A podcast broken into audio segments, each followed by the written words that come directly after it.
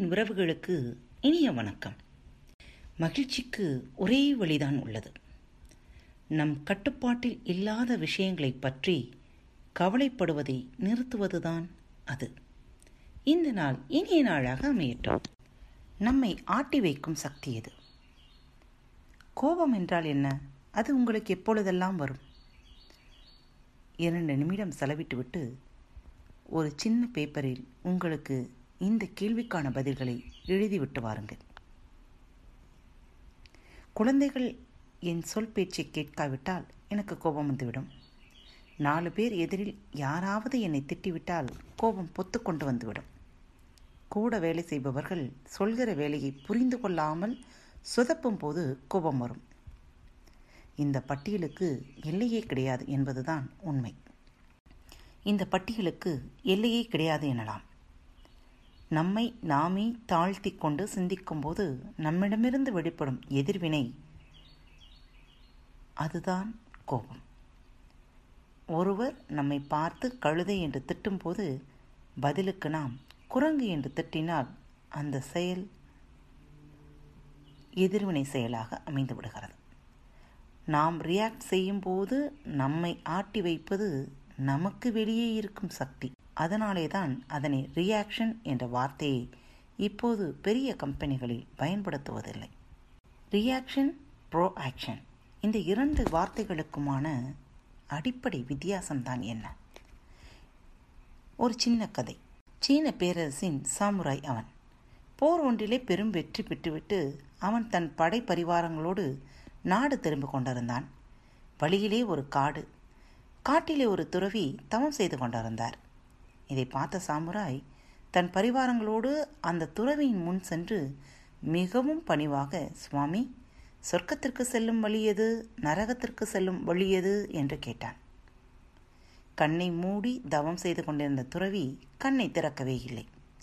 இந்த முறை சாமுராய் தனது கேள்வியை கொஞ்சம் சத்தமாக கேட்டான். துறவி இப்போதும் கண்ணை திறக்கவில்லை.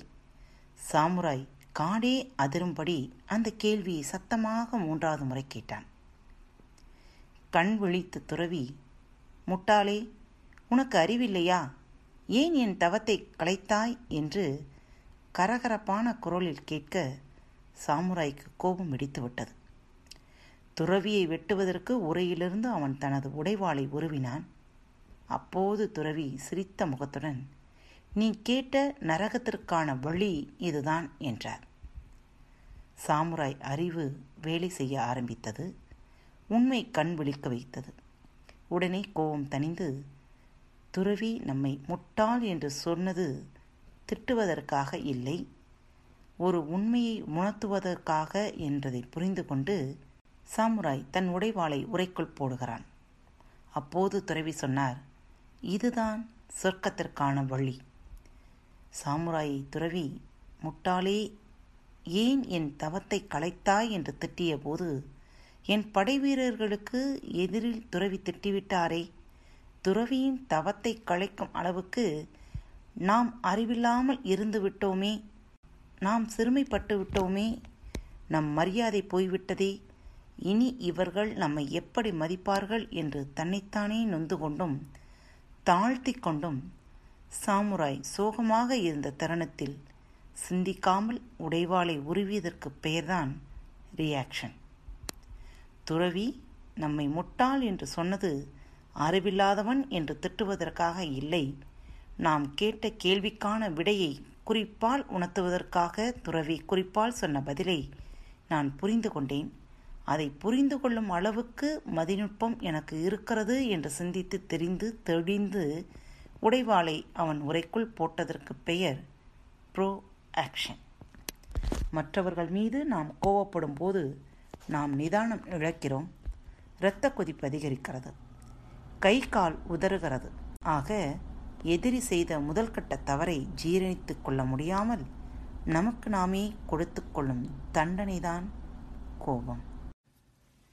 அன்பு நேயர்களே பாரத் வலையொலி பக்கத்தை தேர்ந்தெடுத்து கேட்டுக்கொண்டிருக்கும் ஒவ்வொருவருக்கும் எனது சிறந்தாழ்ந்த நன்றிகளும் வாழ்த்துக்களும்.